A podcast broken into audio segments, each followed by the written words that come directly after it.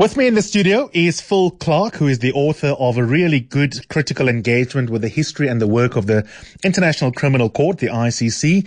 And this is a book entitled Distant Justice, the impact of the International Criminal Court on African politics and definitely worth getting your grubby hands on a copy of this one if you are interested in what goes on in the continent when it comes to justice and the need for justice.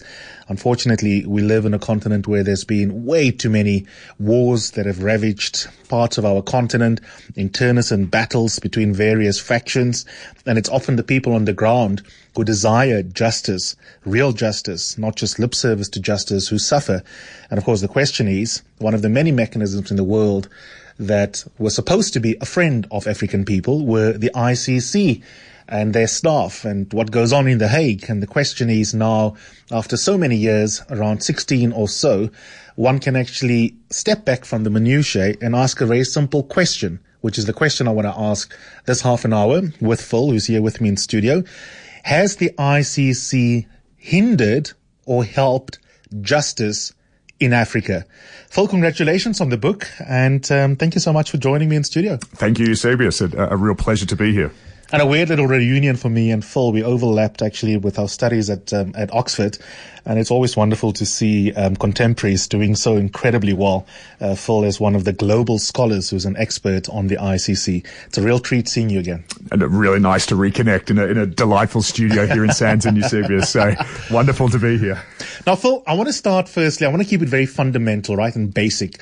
Um, and maybe we can have you back on a, on a second occasion because the truth of the matter is that even here in South Africa, even political animals listening to this conversation right now, we make assumptions about what happens north of the Limpopo River. We actually often do not know the details, even of our own continent, sadly, as parochial South Africans. So I'm going to ask you some very basic questions. First, the overall conclusion of your book, because when we talk about the ICC, if I had to get my listeners to call in right now, there's a very divisive set of attitudes. People either think these guys are completely colonial, they hate Africa. Why aren't they going after warmongers like George Bush or Tony Blair? And then you have the other extreme who basically think nothing happens on the African continent. So of course you need the ICC to supplement what goes on. Before we get into your argument and case studies, let's go right towards the end. What is the conclusion that this book worked towards? And then we'll work back. So the big conclusion to the book is that the ICC has been really undermining African countries' ability to deal with their own cases and their own crimes. That that one of the big problems the ICC's created in Africa, uh, and if we look at the the eight African countries where the ICC has been operating in, in the last 14 or 15 years, the, court often has been doing the kinds of cases uh, that domestic uh, institutions should have been and could have been dealing with themselves.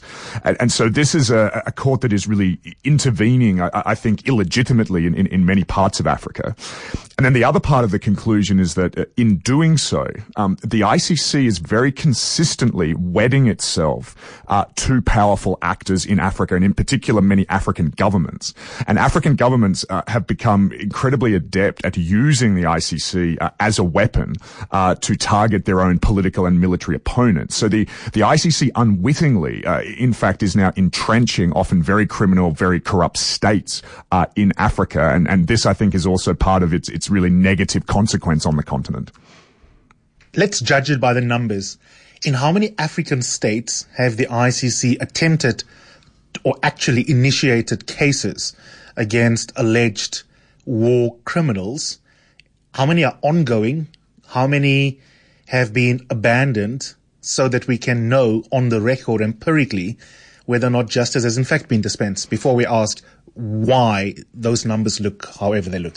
The, the numbers are quite damning because the, the, ICC has opened 28 cases in, eight countries uh, over the last 15 years.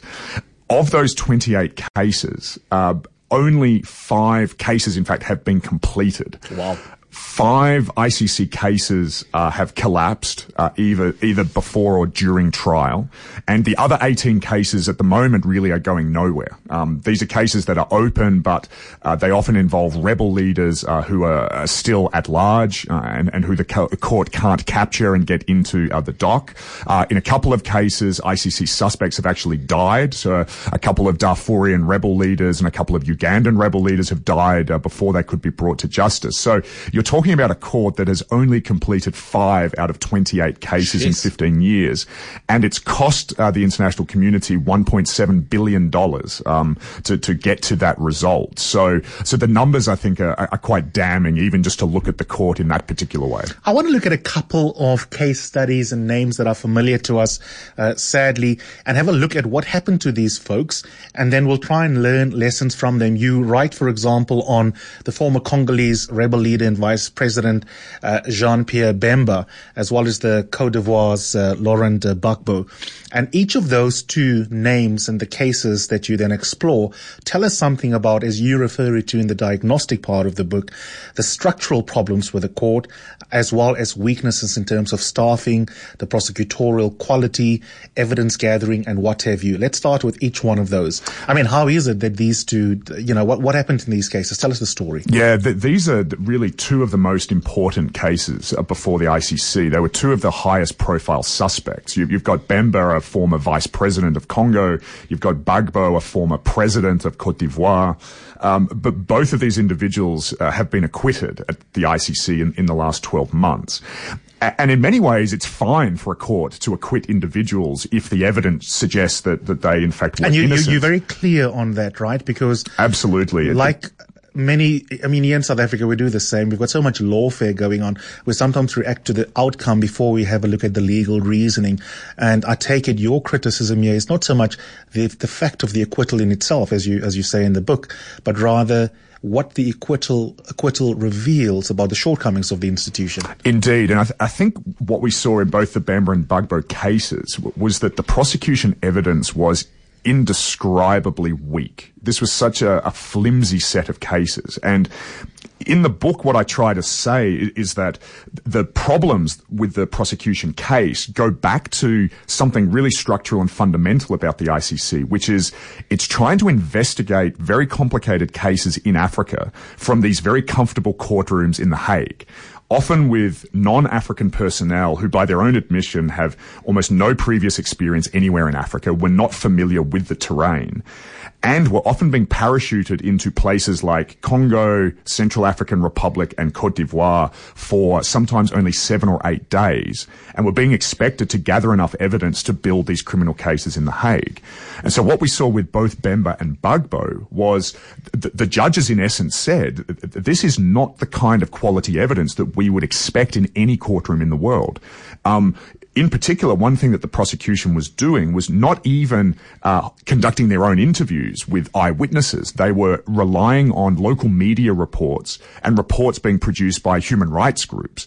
The judges said, look, this is the kind of evidence that wouldn't stand up in any courtroom in the world, let alone here in The Hague in the International Criminal Court. And so I think when we talk about the Bemba and the Gbagbo acquittals, what is particularly damning of the ICC is just how shoddy uh, the, the, the evidence gathering and, and the investigation investigations ultimately were. You know, Phil, one of the things I found interesting is that when you discuss, for example, uh, the violence that occurred after elections in Kenya around 2007, 2008, many hasty criti- hasty defenders of African uh, countries, or rather, let me put it this way: there's this perception that um, quite often what the ICC does is that it deliberately targets certain leaders on the African continent and it's blind to injustices in the rest of the world. But one of the most subtle sub arguments that you make in the book, and I want you to, to, to just say a little bit about it, is that far from that being the case, sometimes because of the structural problem you've just articulated, you find wittingly or unwittingly, staff members, investigators, prosecutors at The Hague being inadvertently in cahoots with these state officials in many of these countries on the continent. And that's often to the benefit of warmongers sitting heads of government and to the detriment of people on the ground. And when I read that, I thought, you, you know what? This is such an important insight with evidence because you've crisscrossed the continent countless times, 10 plus years. So you've got the evidence. You know what's going on on the ground. And yet so many people are laboring under the misconception that in fact, there is a deliberate attempt by the ICC to go after sitting heads of state in Africa. But you say that um, because they are hamstrung by their lack of local knowledge, they often at the mercy of the people that should be dragged to the to the Hague. Th- th- that's exactly right. I, I mean, one of the things I argue in my book is that rather than seeing the ICC as this neo-colonial actor, which assumes that it's an all-powerful external body that, that is, uh, you know, manipulating these poor, defenseless African states. If anything, the relationship is the other way round. It's often a very weak, a very ill-informed, very disorganized court that is being manipulated by the likes of the Ugandan and Congolese governments, who have been incredibly adept at using the court to go after their military and political opponents. One of the things that many African states have realized is that the ICC can only operate on the ground if it can cooperate with states. That's so right. the reasons, for example, that the Kenyan and the Darfur cases never went anywhere was the Kenyan and Darfurian governments basically shut the ICC down and those cases ultimately collapsed. Uganda and Congo and Cote d'Ivoire and Mali have done something a bit more subtle, which is they've recognized the weaknesses of the court and they've said, look, we'll cooperate with you to the absolute hilt on one condition, which is that you protect us, you insulate us from investigation, and you only go after our rebel opponents, our recently deposed political opponents. And the ICC has fallen into that trap. The ICC was desperate to get cases underway in The Hague. It was all too willing to cooperate with these African states. And as a result of that, it, it has been politically manipulated. Um, and in, if, if, anything, it has entrenched the likes of Yoweri Museveni in Uganda, um, the recently departed Joseph Kabila in, in Congo. These African presidents could cooperate with the court in the full knowledge that they themselves okay. were never going to be subject uh, to mm. justice um, and, and they could entrench themselves mm. even further. I want to move to the all important question that is a forward looking question you address in the book. How can we do things better to deliver justice? And that's the critical question, right? So that's very important. But, but, I, but I want to just have you underscore your, your critique here because there's such a false dichotomy that either it's an enemy or it's a perfect ally of African people, the ICC, that you are saying no, and we'll get to that in a second. If certain things were done differently, maybe even if it stayed in The Hague, which is not ideal, there are different ways of, of dispensing justice. Your book, to reiterate, is not anti-ICC so much as looking at the details of its functionality. Indeed. And in the conclusion to the book, I basically set out a program of reforming the court.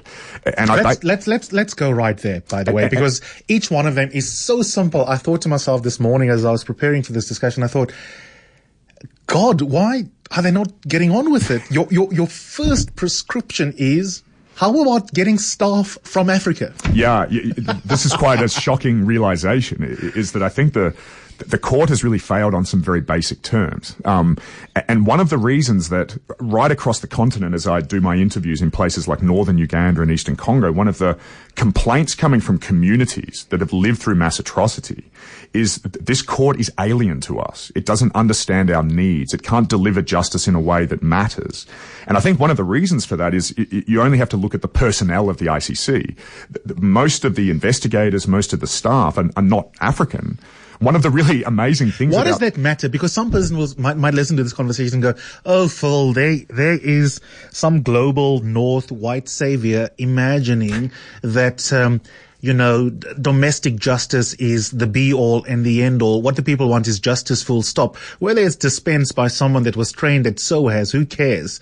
That's what they really, really want. But I gather that your further evidential point is that actually the very principle of complementarity that the ICC is founded on is often undermined because some of these ju- jurisdictions in Africa do have the capacity contrary to anthropological views otherwise to actually deal with some of these issues. And in some of the people that you spoke to, they were of the view that if anything, sometimes even the standards of justice as The Hague are not the appropriate standards for, for, for what they may be able to dispense using their own resources. And I have to confess, as one of those South Africans who don't travel the continent enough, I too have often labored under the assumption that obviously there isn't a sophisticated legal infrastructure in place across the continent. You say that is false in many places. Indeed. I mean, there's kind of two separate things there. So the, the first one is that there is already a huge amount of momentum in many African states to deal with serious crimes in their own institutions. So one example that I talk about at great length in the book is in northeastern Congo. Yes this is a place that 10 years ago, if you had said to people, the local courts in Congo will be able to deal with very serious cases on their own, people would have laughed at you. But in fact, that is what we've seen. We've seen a reform process in Congo, serious cases being dealt with in local courtrooms where cases can be observed by local people. Mm. So one of the key things I argue in the book is that to a large extent, the ICC needs to back off. It actually needs to give a lot more space to the court system in Congo, the court system in Uganda to deal with these situations on their own terms.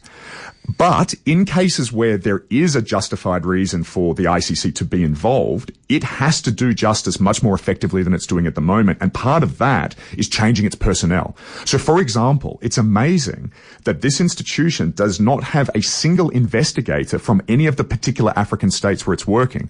So you're expecting American, Canadian, Australian investigators who I've interviewed and by their own admission had never been to the continent before are being parachuted into villages in northeastern Congo and are expected to build these criminal cases, and it's simply not working.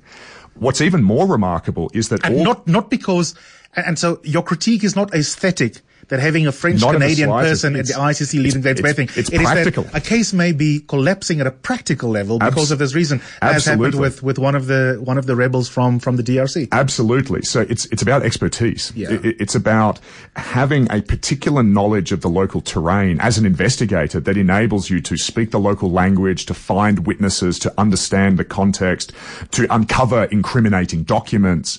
In order to do that kind of very difficult work, you really need to know the place. And, and, and these kind of distant actors don't do it. Now, what's most shocking about this is that all of the international tribunals that came before the ICC, so the UN Tribunal for Rwanda, the UN Tribunal for the former Yugoslavia, they eventually learned that you had to have investigators yeah. from those local places. So we've already learned this lesson.